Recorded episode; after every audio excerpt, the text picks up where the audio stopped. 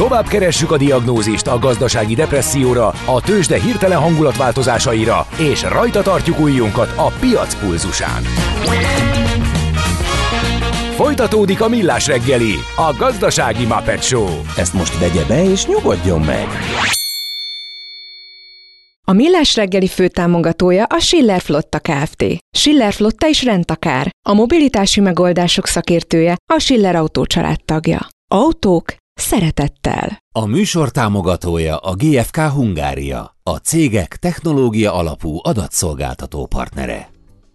Köszönjük a kedves hallgatókat, megyünk tovább a Millás reggelivel, itt a Rádió Café 98.0-án, február 7-én kedden reggel 9 óra 8 perckor, Mihálovics Andrással. És Gede Balázsjal, és van nekünk ráadásul még SMS, WhatsApp és Viber számunk is, ez pedig 06 36-os 98 0 98 0. Az utakról azt kell tudni, hogy lezárták a fél útpályát a Szentendrei úton a Fésűs utcánál csatornakarbantartás miatt. Van egy balesetünk a 22. kerületben a Gádor utcában a Kertész utcánál, illetve sajnos van egy balesetünk a Könyves Kálmán körúton is. A Rákóczi felé, ha jól látom, a Gyáli úti felüljárónál a külső sávban. És érdekes, a kávés témánk az áthúzódik egész idáig. Most egy érdekes aspektusát feszegeti ennek az ökolábnyomnak egy kedves hallgató, hogy egyébként a CO2 lábnyom számolásnál mindegy, hogy a megvásárlásra a geld előteremtéséhez mekkora ráfordítás kell. Mondjuk nehezebb együttható találni hozzá, mert nyilván egy szénerőmű ágazat alacsony bérezésű húsevő dolgozója más kvocienst mutatna, mint egy nomád életű vízerőművi vegán vagy paleo vegán vegán igazgatója. Hát engedjék Marha meg, hogy jó. levegyem a kalapomat, igen, és zavartan igen. elkezdjem gyűrögetni, aki egy ilyen szellemi terméket kiizzad magából így kora reggel, hát Csodás, figyelj. csodás. Én ezért mondom, hogy ha mindezt a géniuszt a haza szolgálatába állítanánk, tényleg utolérnénk 2030-ra Ausztriát. Az a baj, hogy ilyen Viber üzenetek igen. megfogalmazására az... megy el a lendület. Igen, én meg azt szoktam mondani, hogy a mi hallgatói közösségünk jobb, mint a Google. Tehát itt minden, minden van tud. az égvilágon. Úgyhogy... Egyszer uh, meg fogom azt csinálni, hogy valami mély szilikát vegyészeti problémát fogok feltárni. Hát, ha jó, hogy nem ezt foglalkoz... Hát, hát, ha nem tudják. Jó, Na mindegy, majd meglátjuk. De ezt most így temessük el, te meg majd emlékezz emlékeztessél rá, én addig utána nézek, beszélek egy szilikát vegyész professzorral, hogy legyen éppen így. a szakmát Jó. mi foglalkoztatja, és akkor feltesszük. Mert mi hiába kérdezünk, ha nem tudjuk a választ, akkor Igen, nem de tudjuk. az nem baj, nem tudjuk, Jó, majd ja, a hallgatók okay. tudják. No, lehet nekünk írni, de addig tartalmat szolgáltatunk, jöjjön az a rovat, amit ilyenkor megszoktatok. A történelem ismétli önmagát, mi pedig a történelmet. Érdekességek, évfordulók, események. Azt hiszed, külön vagy, mint dédapáid? Majd kiderül. Mesél a múlt. A Millás reggeli történelmi rovata. És nem fogjátok elhinni, mert itt van a stúdióban Katona Csaba. Személyesen örülünk neki, hogy uh, ilyenkor gyakrabban találkozunk, mert ugye azért a második kerületben ritkábban járták ki. Csaba, de most így közel laksz, és így ide be tudsz jönni hozzánk, ami mégiscsak jobb beszélgetéseket eredményez. Szervusz, jó reggel! Szervusztok, jó reggel kívánok!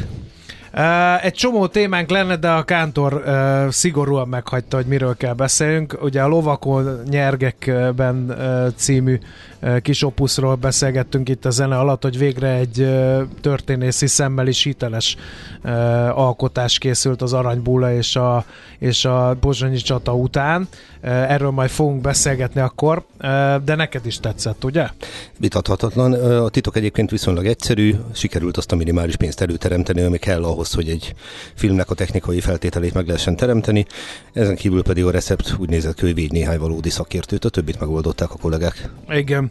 És a másik, amit ugye beszéltünk, az, hogy Norman Mailernek szép kerek évfordulója volt, hogy arról beszélünk, de a Kántor ezt is felülírta, úgyhogy ezt is tegyük el, mert, mert aki olvasta Mesztelenek és Holtakat, az szerintem biztosan kíváncsi Norman Millerre, aki meg nem, az meg azért... Hát jövő héten esetleg befél olyan évforduló lesz, mint a, az almás embléma, amiben van egy harapás, ugye, tehát nem pont Igen. arra a napra esik, hanem egy kicsit, kicsit arrébb, de feldolgozható. De hát egy, Na. egy közelebb, vagy időben távolabb, de a születésnapját tekintve közelebbi emberről beszélünk. 1788. február 5-én született Kisfaludi Károly.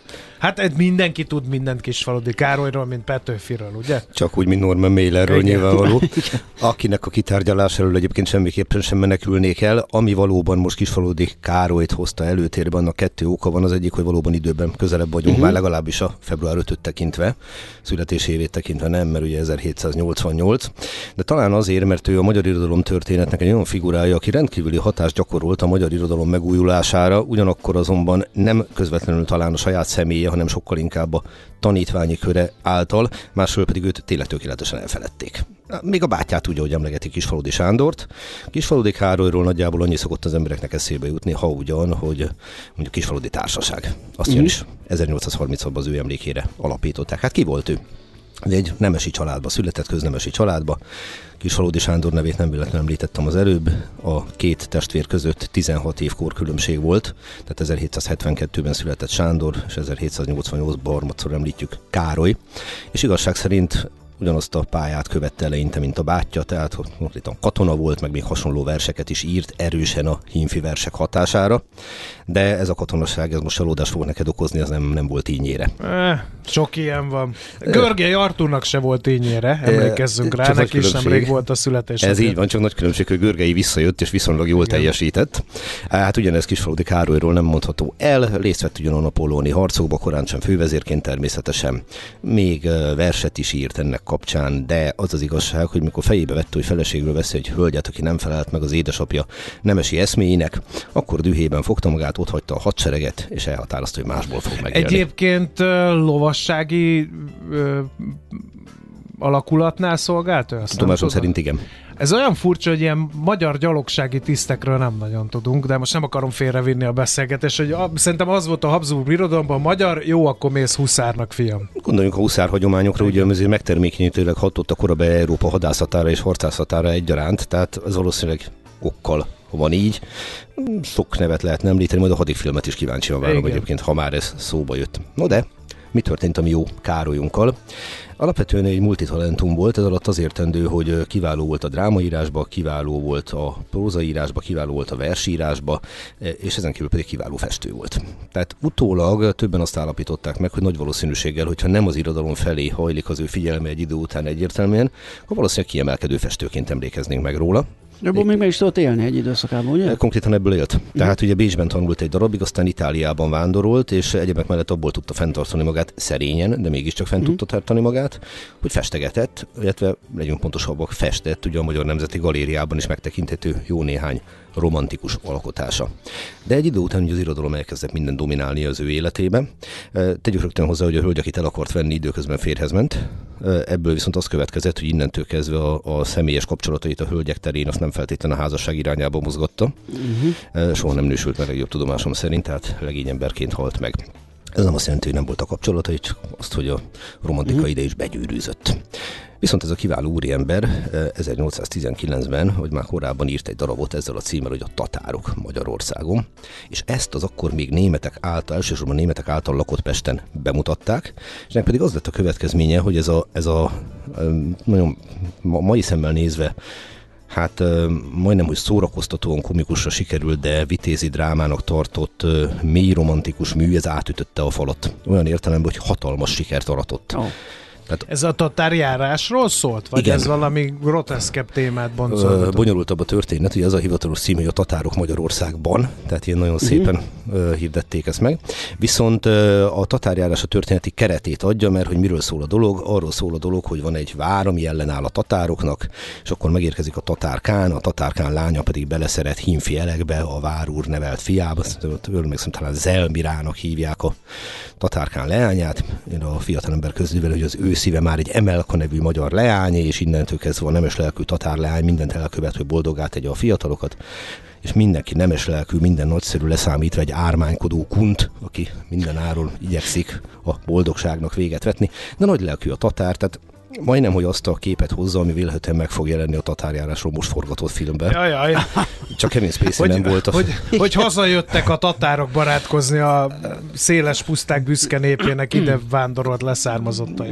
Ne ítélkezzünk előre, de maradjunk annyi, hogy bennem azért vannak Igen, most már az a baj, hogy átestünk el a ló túloldalára, tehát eddig vártuk a történelmi filmeket, most már kevésbé várjuk. Hadd idézek egy anekdotát, Kisfaludi Sándor, amikor megözvegyülvén feleségül vette jóval fiatalabb leányt, állítólag megkérdezte Deák Ferencet, hogy kell-e, remélhet egy gyermekáldás, mire Deák Ferenc azt mondta, hogy remélni nem remélhet, Sándor bátyám tartanod kell tőle. Tehát... Ez de, ne vigyük el a másik kis faludi felé a történetet. A, a dolog lényege, hogy gyakorlatilag ezzel ő a magyar irodalom egyik vezér alakjává emelkedett ott és akkor ezzel a darabbal. Ezt úgy fogalmazták meg az irodalom történetben, hogy korábban Kazinci Ferenc révén szép halom volt a magyar irodalomnak, úgymond a fővárosa, az epicentruma, viszont innentől kezdve a dübörögve fejlődő multikulturális Pest az ország gazdasági ütőere, ez lett a kultúrának is a fővárosa a kisfaludi darab révén, és ő ezt a sikert fokozni tudta azzal, hogy 1822-től elindultotta az Aurora című irodalmi almanahot. És ezzel gyakorlatilag egy olyan szintű újjászületése jön létre a magyar irodalomnak, mint amit később a nyugat nemzedéke tud hozni. Tehát egy bő, vagy egy szűk fél évszázaddal később. E, és hát ilyen emberek, ahogy mondani szokták, hogy az a bizonyos klasszikus mondás, hogy mindannyian Google köpenyei alól bújtunk ki. E, a magyar irodalomban nem mindenki kis Károly köpenyege alól bújt ki, de mondok három nevet. A költészet egyik fejedelme Vörös Marti Mihály, aki ugye a Kisfaludi Triász egyik tagja volt, Toldi születési nevén Sédel Ferenc, a magyar irodalom történet jelese, és hát Bajza József minden idők egyik legjobb kritikusa. Ők hárman alkották a Kisfaludi Triászt, na most ha ennek a három embernek csak a jelentőségét csak így érintőleg megnézzük az irodalomba, akkor látni fogjuk, hogy mit jelentett ez a, ez a nem is mozgalom, hanem ez az új útmutatás, amit Kisfaludi Károly elindított, és rögtön hozzáteszem, hogy ezzel az európai trendekhez csatlakozott.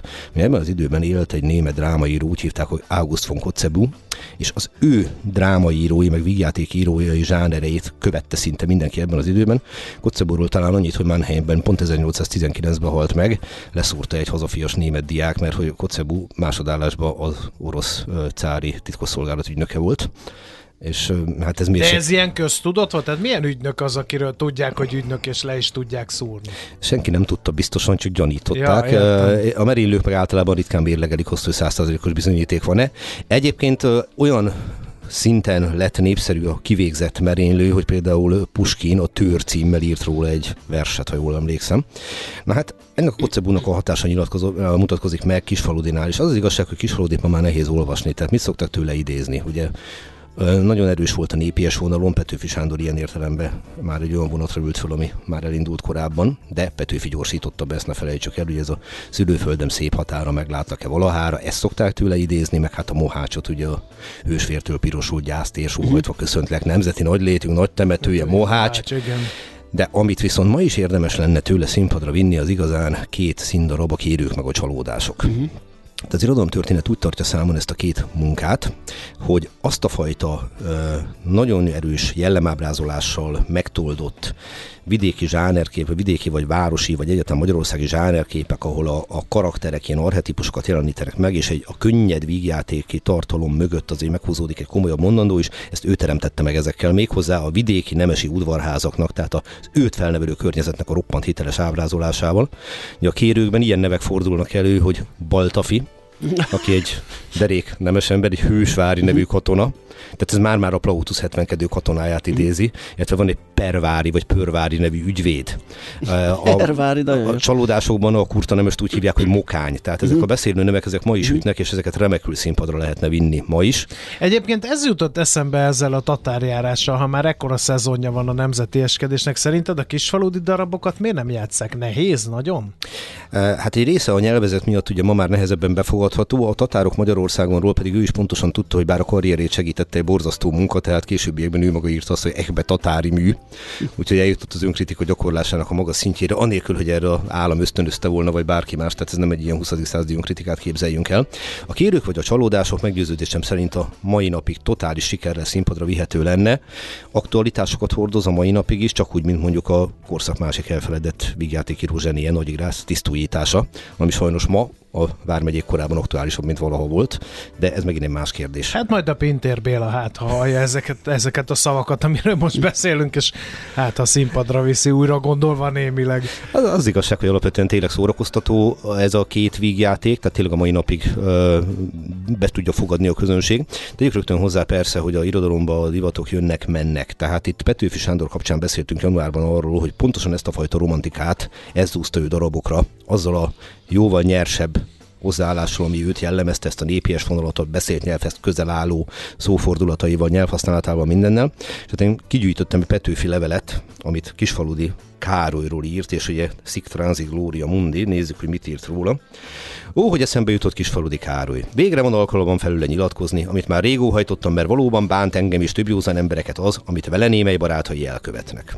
Tisztelem a pietásokat, de ha túlmennek a határon nevetségesé lesznek, mint akármi más érzelem. Kisfaludi Károly csupán baráti pietásról az egekbe tolni mind a mai napig nevetség, és azon felül a közönség misztifikálása, ami aztán bűn is. Kisfaludi Károly túlbozgó barátai a szó legszorosabb értelmében rátukmálták a nemzetre. Neki megvan a maga érdeme, ő élvezhető olvasmányokat nyújtott kortársainak, és kortársai méltányolták, olvasták őt, kívánhat-e többet, miköze hozzá az utókornak, melynek nem nyújtott semmit. Hát Petőfi a halála után 17 évvel fogalmazza meg ezt a kritikát, és ugye kik ezek a barátai, a pietások? Hát Bojza, Toldi és Vörös Marti Mihály. Uh-huh. És hát elfelejtettünk itt szót ejteni arról, hogy fájdalmasan rövid élet jutott Kisfaludi Károlynak. Tehát amikor arról beszélünk, hogy hogyan tudta ő megtermékenyíteni a magyar irodalmat és elindítani egy új irányba, akkor ne felejtsük, hogy 42 évesen halt meg. Tehát a Váci utcában volt egy ház, itt érte őt a halál. E, sajátos fordulata a sorsnak, hogy 1855-ben Vörös Marti Mihály ebben a házban halt meg. Oh. Tehát a mestere után 25 évvel. Alapvetően a halálát nagy valószínűséggel az okozta, hogy még a nélkülözés időszakában tüdőbajt kapott, és a tüdővész az ebben az időben gyógyíthatatlan volt, ki lehetett tolni erős fizikai munkával, jó fizikai erőnléttel azt, hogy később érje a végzett utol azt, akit elkapta, de Na de a poéták, meg az erős fizikai munka. Igen. Kisvalodi Károly nem erről volt nevezetes, ugye erről is beszéltünk, hogy Petőfi nagy vándorlásait egyebek mellett az motiválta, hogy korba tartsa magát, és így módon meg tudjon küzdeni a tüdővészsel. Kisvalodi Károly ilyesmire nem törekedett. Mit lehet tudni az ő hagyatékáról? Illetve arról, hogy én azon gondolkodtam, hogy hogy került ő Pestre, és mikor. Ja döntés hozott. Tehát amikor Itáliában vándorolt, meg festegetett, Igen. akkor számára egyértelmű volt, hogy Pesten akar érvényesülni, és ezt segítette elő rendkívüli módon a tatárok Magyarországban sikere, azt a Székesfehérvári szintársulat adta itt elő, és ugye Pest az tényleg az országnak a gazdasági középpontja volt, a társadalmi fejlődésnek a középpontja volt. Jól lehet, ugye Budán működnek a kormányszervek, uh-huh. Pozsonyban van a országgyűlés, de ez a ütemesen fejlődő, dübörögve növekvő kereskedőváros, ez mindennek a középpontja. Így teljesen egyértelművé vált számára, hogy a modern magyar irodalomot csak itt lehet megteremteni, uh-huh. és a darabnak a sikere egyértelműen igazolta ezt, tehát innentől kezdve nem volt kérdés, hogy itt akar érvényesülni, és láthatjuk, hogy helyes döntés hozott, hiszen a tanítványi köre is itt tudott kiteljesedni, és ne felejtsük el, például az Aurora, ha már említettem, hogy 1822-től 37-ig jelent meg, az is Pesten jelent meg, és nem véletlenül itt. Meg volt a nyomda, meg volt az olvasóközönség. Percig se felejtsük el, hogy mit jelent ebben az időben a népszerűség. Tehát ma az internet meg egyéb révén egy népszerű olvasott írót mindenki ismer, még ha nem is olvasott tőle semmit. De ebben az időben Petőfi Sándor nevét hát a társadalom törpe minoritása ismerte, ugyanez igaz Kisfaludi Károlyra is, tehát amikor arról beszélünk, hogy gondolkodó irodalom élvező közvéleményző jóval szűkebb réteget jelentett, viszont ennek, ennek gyakorlatilag az összes legfontosabb embere kevés kivétellel itt élt Pesten, mondjunk kivételeket, például szegény Kölcsei Ferenc. Uh-huh. Szóval az emlékezete, hogy így benne van a, a, a köztudatban? Nem nagyon, ugye? Nem nagyon játszák a darabjait, nem nagyon. Most én, én bevallom őszintén, egy tukkó vagyok, nem ismertem a képeit, most rákerestem a képeire, és mert mondtad, hogy festőként is megállta volna a helyét. Ők, teljesen, ez... teljesen uh-huh. uh, egészen jó képeket festett, mondom én ugye szemlélőként, festészethez sem értőként, de hogy, hogy ehhez képest ő miért van ennyire elfeledve? Valószínűleg azért, amért a művei nem feltétlenül állták ki az időpróbáját, hogyha nem modern eszközökkel közelítünk hozzájuk. Tehát ugye, ahogy beszéltünk róla, lehetett volna kiemelkedő festő, de végig az irodalom felé indult el, ilyen értelemben az ő festészeti munkássága háttérbe szorult. Van, aki elmegy egy múzeumba és rácsodálkozik, hogy na hát, kis Frodik Károly, festeni is tudott. Ez általában így szokott előkerülni. Ugye Petőfi, itt pont ahogy idéztem tőle, egy szűk 20 évvel a halála után már avittasnak mondja az ő munkás munkásságát. Na most a kultuszát igyekeztek fenntartani, ugye a kisfaludi társaság azért az egy legenda volt a 19. században, meg még a 20. első felében is az egyértelműen az ő emlékére alakult meg. de az irodalmi ízlés, a nyelv a modern világban felgyorsulva változott, tehát ahogy mondani szokták, egy irodalmi alkotó az kétféle módon tud hatni a világra, az egyik a saját kortársaira, ezt írja Petőfi, hogy ő a maga korában megtette a magáét, és aztán vannak azok az alkotók, akiknek a munkái kiállják az idő próbáját, hozzátéve, hogy minden egyes évvel, ahogy megyünk előre, erodálódnak a munkák, bármennyire fájdalmas, mert változik a nyelv, változik a közizlés, változik a háttértudás, tehát... Ne legyenek kétségeink, a manat sikerrel játszott daraboknak is ez lesz a sorsa, gondolom. Meg a nem nagy... kérdés, ha nem nyúlunk hozzá valamilyen Tehát módon. egy Anna Peti Gergőt, mondjuk, most, hogy ne a magas irodalomról beszéljünk, 20 év múlva én kíváncsi lennék, hogy meg, meg a nyelv, amivel interpretáljuk, ugye, tehát uh, épp az előbb említettem a, ugye a Plautusnak a 72 katonáját, ez egy jókori darab, akárhogy is nézzük, de például amikor én ezt először láttam 1987-ban a Radnótiba, átütő siker volt, de az meg azért volt, mert mai magyar nyelven láttuk, a jelmezek nagyon hozták ezt a franciás, majdnem Bertolt Brechtes, hogy Berlin felé is kikacsincsunk színpadi képet. Tehát egész egyszerűen modernizálták. Egy magyar tanár ismerősöm mondta azt, hogy ha egy mai átlagos tizenévesnek a toldiból felolvassák azt a négy sort, hogy ösztövér, kútágos, hóri, horgas gémmel, a négy szóból jó eséllyel négyet nem fog érteni. De uh-huh. helyben vagyunk, mert Igen. itt tart a kisebbik gyerekem a Tordinál, Igen. és uh, napi szinten hív fel, hogy, hogy mi a hóri horgas gém, mert ő a madárra asszociál például. Aha. Na és hát itt a probléma, ugye, nem, hogy... nem, nem látnak persze, gémes kutat persze. embereket. Meg nem használjuk ezeket a szavakat. Igen. Tehát van egy csomó szó, amit értünk, mit tudom én, az, hogy spondja, de a hétköznapokban nem mondjuk legfeljebb a spondját rá a verzióba. Tehát ilyen a értelemben... A spondja, na igen. Tehát, és, ez és, a és, nagy és, szerencséje a spondja szónak. És, hogy... és ezt tartja életbe. Igen. De ugye sajnos ezek így kopnak, tehát ugye nem persze. véletlen, hogy születnek modern Shakespeare fordítások, és így tovább, és így tovább. Úgyhogy a szegény faludi Károlyon pedig hát ilyen értelemben túllépett az idő, de én azt a két színdarabot nem véletlenül mondtam, mert azok tényleg szórakoztatóak. A maga korában körülbelül úgy hatott a közönségre, és nagyjából azt a, azt a ö, bocsánat, a szóért feelinget érte el, amit aztán később Molnár Ferenc. Tehát a, a Csiki Gergely, Molnár Ferenc ezen a, ezen a ösvényen indul el, és persze modernizálva, a mai korhoz jóval közelebb álló módon írta meg ezeket a darabokat, élesebb humorral, más szituációs poénokra kihegyezve, más társadalmi közeget megint, ugye azért Molnár mégiscsak Pestnek volt a krónikása, ugye, klasszikus Pestnek, vagy Budapestnek inkább, míg Kisfaludi, ahogy említettem, a korabeli nemesi világnak, de azt a világot is érteni kell, hogy lássuk a poénokat. No, hát akkor megemlékeztünk uh, a, a Hóri Horgas Gamerről, ahogy írja a kedves hallgató. Azt Igen. lehet, hogy tudják a fiatalok is. Igen, csak az, hogy kerül a toldi elé, Jó, oké, oké, de... Igen. Ezért jó, a hallgató egy szent, Abszolút. minden tud, és mindenre rádromfol. igen. Köszönjük, bearanyozta a napunkat a Hóri Orgas gamer kifejezés. Akkor mondjuk úgy, hogy made my day. Igen, igen. Kisfaludi Károlyról beszéltünk az elmúlt percekben, hogy méltatlanul elfeledett, de annál nagyobb hatású alkotó volt. Azért mondtam az alkotót, mert hogy nem csak az irodalomban, hanem a festészetben érdemes megnézni a képeit, ha valakinek útjába kerül, ne hagyja ki semmiképpen. Katona Csaba történész, pedig köszönjük, hogy bejött Köszi a stúdióba. szépen, így Részemről a szerencsé jövő héten folyik Csak Szép tudnám, hogy mivel? Most Norman Mailer? Jaj, hát majd kitaláljuk. Szerintem nem tudom. üssük le Norman Mailer. Egyébként szerintem, szerintem is. is. Akkor ezt meg, akkor már úgyis az, úgyis az ács szerkeszt annak, meg azt nyomunk le a torkán, amit Majd mi beírjuk az adásmenetbe, és Igen. akkor látja, hogy ez Jó. van kész. Akkor meg hátradől mehetek repülni. Köszönjük. Na köszönjük Csaba, Csaba szép, szép napot. Köszönöm a figyelmet, szervusztok. Katona Csaba történész volt itt velünk. És akkor megyünk is tovább. Mesél a múlt. Történelmi érdekességek, sorsok, életutak a millás reggeliben. Figyelem! Rendkívüli pénzügyi hírek következnek első kézből a Rádiókafén az Equilor befektetési ZRT-től. Equilor, 1990 óta a befektetések szakértője. Deák Dávid üzletkötő a telefonvonalunk túlsó végén. Szia, jó reggelt! Sziasztok, jó reggelt, üdvözlöm a hallgatókat! Na, milyen a hangulat a tőzsdéken? Emelkedés, esés, mi a helyzet? I- budapesti értéktőzsde nagyon pici pluszba, egy erre meglehetősen alacsony forgalom mellett 44.886 ponton a Bux Index, ez 2,1%-os emelkedésnek felel meg 553 millió forint volt a forgalom.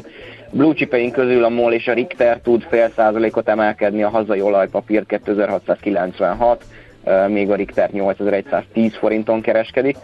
Az OTP-be pedig és a Magyar Telekomban némi csökkenés láthatunk, 10.560 forint a hazai bankpapír és 369,5 forinton kereskedik a Telekomot, szinte ott még forgalom nélkül kezdtük a napot, és hát ahogy most nézem az európai indexeket, vegyes mozgásokat láthatunk, jó hangulat a londoni van egyedül közel fél százalékos pluszban van, még a német DAX 2 százalékot csökken, a párizsi Kakaron értéke nem változott, és a spanyol és az, index, az olasz index is 2 százalékos emelkedésben van, úgyhogy vegyes a hangulat Európában. Aha, nálunk olyan kicsit olyan, olyan nem tudom, olyan kivárósnak tűnik a hangulat, hogy amikor esés van, akkor sem, akkor a nagy a mértéke, de átlagos forgalomnak a fele, most az emelkedés és kis forgalommal, mi ez a nihil? Hát ez ha tudjuk. Ne, nehéz kérdés igazából, nem tudjuk, pedig egészen érdekes hírek érkeztek azért az elmúlt kereskedési napokban ugye a hazai piacon. Ugye a Richter most is felvásárlási hírrel érkezett, egy ír gyógyszerkutató céget, ír vállalatot vásárol fel, ugye az OTP-nek volt leminősítése több hitelminősítőktől is az utolsó néhány kereskedés napban mégsem hozott ez érdemi forgalmat, úgyhogy ez a nihil a, amúgy annyira nem indokolt szerintem, ha a piaci... Hát a Richter az, külön, az, az egészen különös, hogy zseniális híreket szállít már hetek, hónapok óta, ami alig épül be, az egyetlen külön adó az nagyon, az pillanatok alatt elkalapálták a papírt, és ott is maradt az árfolyam, nagyon furcsa. Igen, egyébként ez a, ugye ezt mindig kiemeljük, hogy itt a különadó az egy, az egy óriási bizonytalanság is a hazai tőzsdével kapcsolatban, Szóval, ha megnézzük egyébként a hazai papírok árazását, mondjuk a régiós cégekhez képest azért annyira nem, talán a Richteren kívül azért sem az OTP sem, ahol annyira nem attraktív, és annyira nem is túlárazott egyébként, hogy olyan óriási uh, piaci turbulenciát okozzon ezek a hírek, illetve hát azt talán többször említettük már itt is, hogy ugye azért a, a tranzakciós illeték bevezetése, a részvénykereskedésre is az biztosan a forgalmat Aha. amúgy jelentősen megcsapantott, ezt látjuk azért minden nap a hazai tőzsdén, hogy egyre, egyre talán egyre kevésbé vonzó ez a fajta kereskedés itthon. Srácok, a devizapiacról beszéltetek? Mert közben Nem. itt az adásvezérlés tervezéssel, szolgáltatással volt a Dollár, euró. Igen, a devizapiacon azért nagyobb izgalmak vannak. A forint azért az elmúlt két kereskedési napban elég nagy gyengülésen ment keresztül. Egy euróért jelen pillanatban 395 forint 95 fillért, egy dollárért pedig 369 forint 50 fillért kell fizetni a bankközi devizapiacon. Dollár egyébként tovább tartja az erejét a főbb devizákkal szembe egy 0,716 az euró dollár, úgyhogy meglátjuk egyébként a forintban van most nagyobb izgalom. Itt érdekesség volt, hogy a Standard Poor's megszólalt még a, a, a leminősítés után is, hogy alapvetően ez a kilátása is, ami, amiben most a, a leminősítést indokolta, az még mindig azzal számol, hogy a gázszállítások akadálymentesek lesznek, és Magyarország később ugyan, de megkapja az EU-s pénzeket. Mindenképpen figyelnünk kell erre, hiszen ugye a következő már a, a bóvli kategória lenne, ez az utolsó a befektetés ajánlott kategóriában ez a hitelszint. Hát rendben, meglátjuk mi lesz Hát ebből. akkor mindezek egyébe kívánunk nektek jó kereskedést mára. Köszönjük szépen, szép Szia, napot, szép sziasztok. napot! Deák Dávid üzletkötő számolt be nekünk a tőzsdék teljesítményéről, árakról, hírekről. Most akkor hangozd be ezt a következő zeneszámot, vagy mi, mit kell felkonferálni? Igen, vagy kérlek szépen a The Four Topsnak, hát kizártnak tartom, hogy nem ismerik a hallgatók, vagy hogyha lehet egy címről, előadóról nem, akkor majd amikor felcsendül, akkor a, a Reach Out című én szerintem a legismertebb számuk jön, és nem véletlenül, mert hogy a következő beszélgetésben a Kultmogulban arról fogunk beszélgetni Bogyó Tomival, aki a Soul Session-t csinálja itt a Rádió Cafén, eh, hogy eh, nem lövöm le, ez egy világpremier lesz, úgyhogy majd Ennyi. elmondja ő három perc múlva körülbelül. Rendkívüli pénzügyi híreket hallottatok első kézből a Rádiókafén az Equilor befektetési ZRT-től. Equilor, 1990 óta a befektetések szakértője. 98 lett. Maradhat? Persze, hogy maradhat. Itt van a telefonvonalunk túlsó végén Bogyó Tomi, a Szószese műsorvezető, szerkesztője, alapítója, mindenese. Szia, jó reggelt! Halihó, sziasztok, jó reggel, üdv mindenkinek! Mit szólsz ez a felvezetés? Bemelegítettünk a sztorinak, ami ö, szerintem abszolút nem túlzunk, ha azt mondjuk, hogy világpremier. Ugye az apropó, hogy beszélgetünk, hogy átkerültök a szerdai 8-tól 10-es sávba, mármint a Soul Session, amikor azt mondom, hogy ti.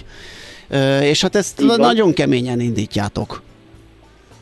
Igen, keményen indítjuk, de ha már csak azt elértem, hogy a millás reggelibe Fortaps megy reggel, én már jó vagyok. Na hát ugye! A, kül, a, a küldetést már hoztam, tehát akkor szó már mindegy is. Pipa, De a igen. Életéve, így van, és hát nagyon nagy büszke, büszkeséggel várjuk a holnapi napot, hiszen amellett, hogy ugye elértük egy hosszabb interjú elejéig az egyetlen élő tagját a Fortapsnak, Sir Abdul Duke Fakirt, amellett ugye egy 1980-as csak mesterszalagból létező dalt is le fogunk forgatni, ennek a dalnak lesz a világpremierje holnap este, ami hát mind gyűjtő szempontból, mind rádiós műsorvezetőként azt gondolom, hogy egyedül álló, úgyhogy nagyon boldogok vagyunk, hogy holnap este ezt a dalt prezentálhatjuk a Soul Sessionben. Megkérdezzem el, hogy hogy kerül egy ilyen hát hozzá? persze, hogy meg, mert egészen... Hát ne e... viccelj már, egy, egy, egy masteren létező, és még sehol nem hallott dolog, hát ez Tulajdonképpen egy egész millás reggelit meg lehetne Igen. tölteni arról, hogy te hogy jutsz mikhez,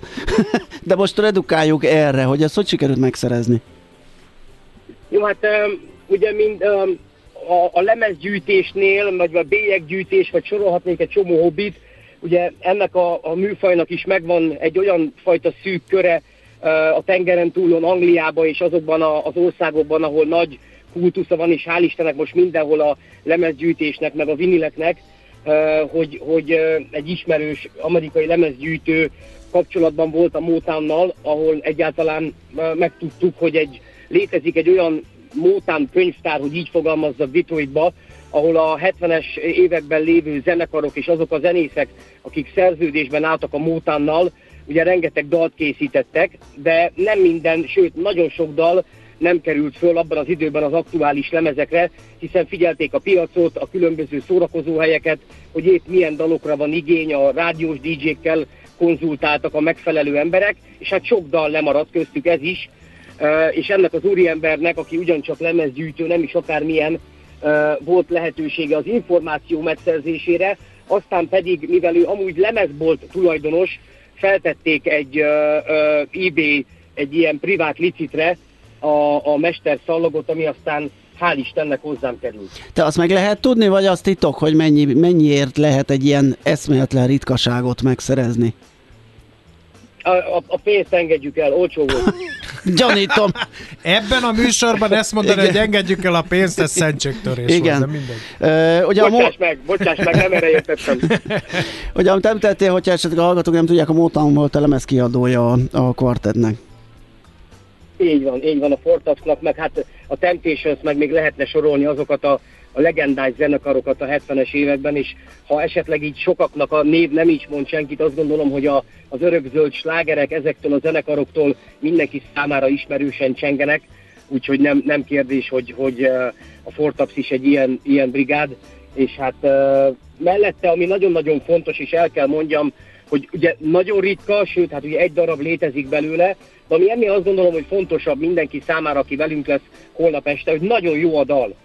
Tehát, hogy biztos, hogy nem kerítettem volna ennek ekkora feneket, vagy sőt, nem is érdekelt volna akkor, hogyha tényleg ez egy nem egy olyan dal, amire, amit nagyon szívesen lejátszok, és azt gondolom, hogy, hogy elképesztően fog tetszeni mindenkinek, aki szeret. Na de ez meg tök furcsa, hogy, hogy egy jó dal, és mégse, mégis eddig e, Ezt akartam kérdezni, hogy Abdul Fakirral fogtok erről beszélni? Hogy ennek a dalnak a szerzési körülményei miért maradhatott le, miért nem került fel egy albumra?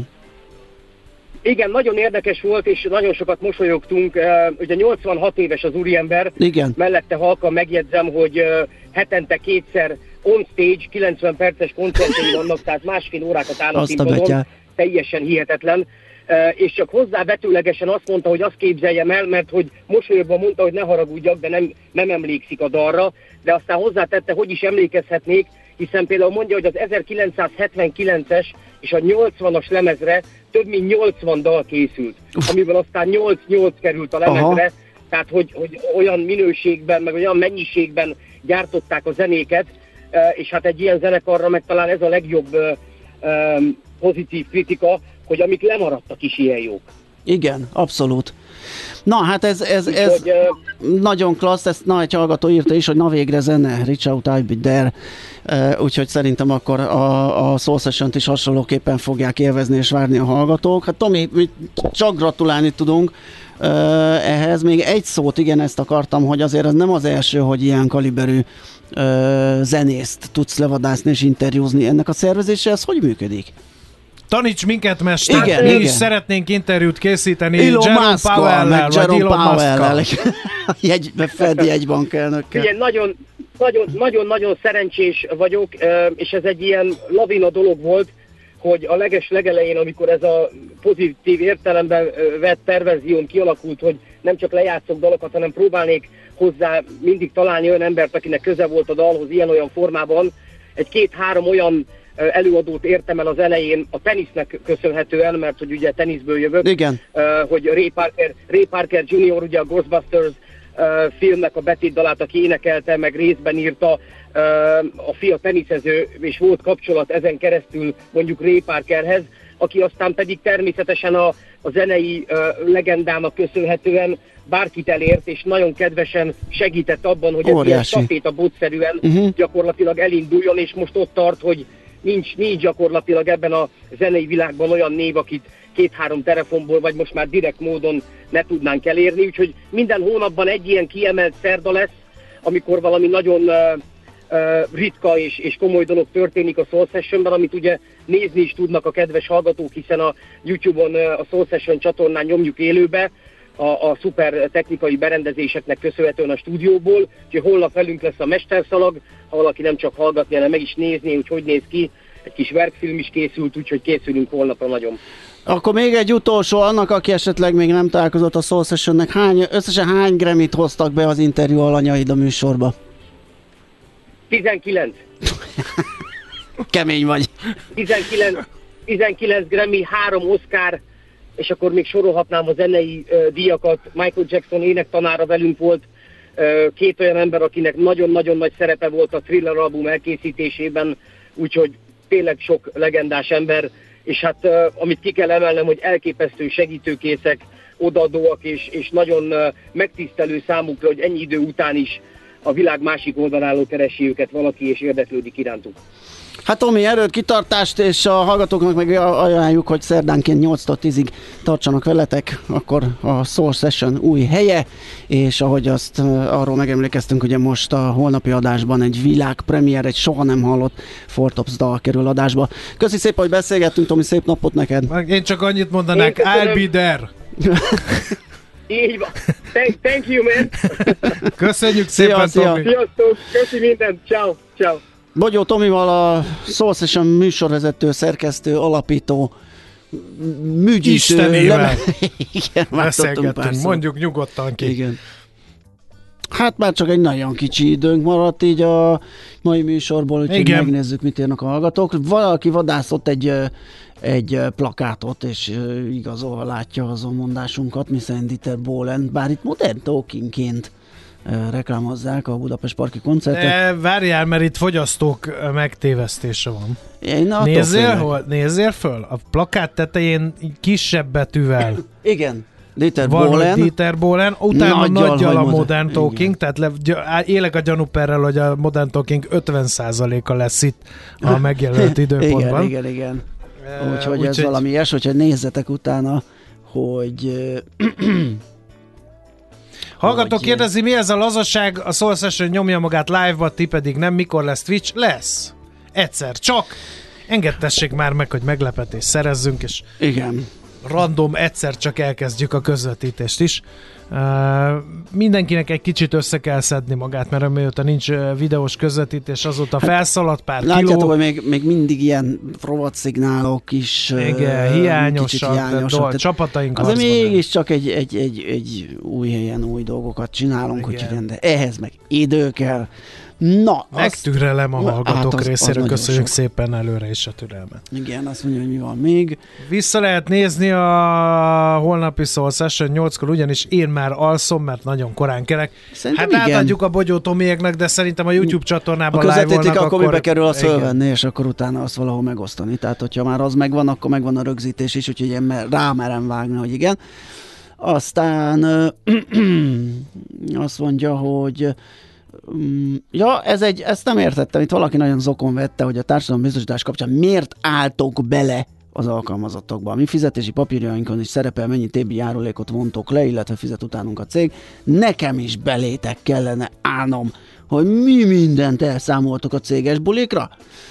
Nem, mert egyébként azt tudni kéne, hogy a céges buli az egy rohadt adó terhelés igényes, alá eső igényes. És azt is tudni kell, nulla forintot Gede Balázsnál a fogáthoz garast Maradj- vevőbb embert Rigorózusabb kontrollert és Szigorúbb, költséggazdát maradjunk Szigorúbb ennél. költségvetési totumfaktumot nem ismersz, Igen. úgyhogy Nem beleálltunk, mi azt feltételeztük, és szerintem ez továbbra is, én ezt fenntartom, hogy a, a munkavállalónak az a lényeg, hogy mi pénzt kap. A nettó bért Igen. nézi, nem pedig annak a terheit. Azt mondja, hogy az a munkaadó, és legyen az ő dolga. Az, hogyha valaki ezt látja és tudatosodik be, pont erről beszéltünk ennek a hiányáról, tehát ez tök jó, hogyha ez van, mert akkor tudja értékelni azt, hogy mennyit fizet be az államkasszába, és kvázi gazdája annak a pénznek, és igenis számon kéri az államtól, hogyha azt nem jól költi el.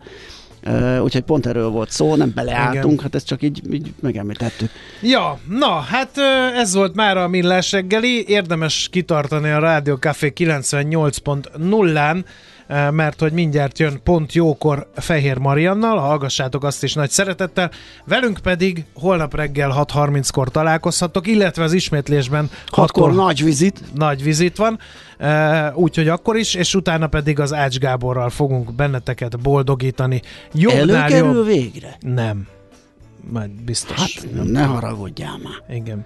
Szóval megéri holnap is velünk tartani, tegyétek is ezt, de addig, amíg erre a nagy találkozásra veletek ismét sort nem kerítünk, addig mindenki termelje azt a rohadt GDP-t, bármi legyen is az, mert állítólag Jön a az technikai recesszió, aztán jól Akkor megnézhetjük van. magunkat. Így van. Köszönjük a figyelmet mindenkinek, Szép szép, napot, napot, sziasztok! szevasztok!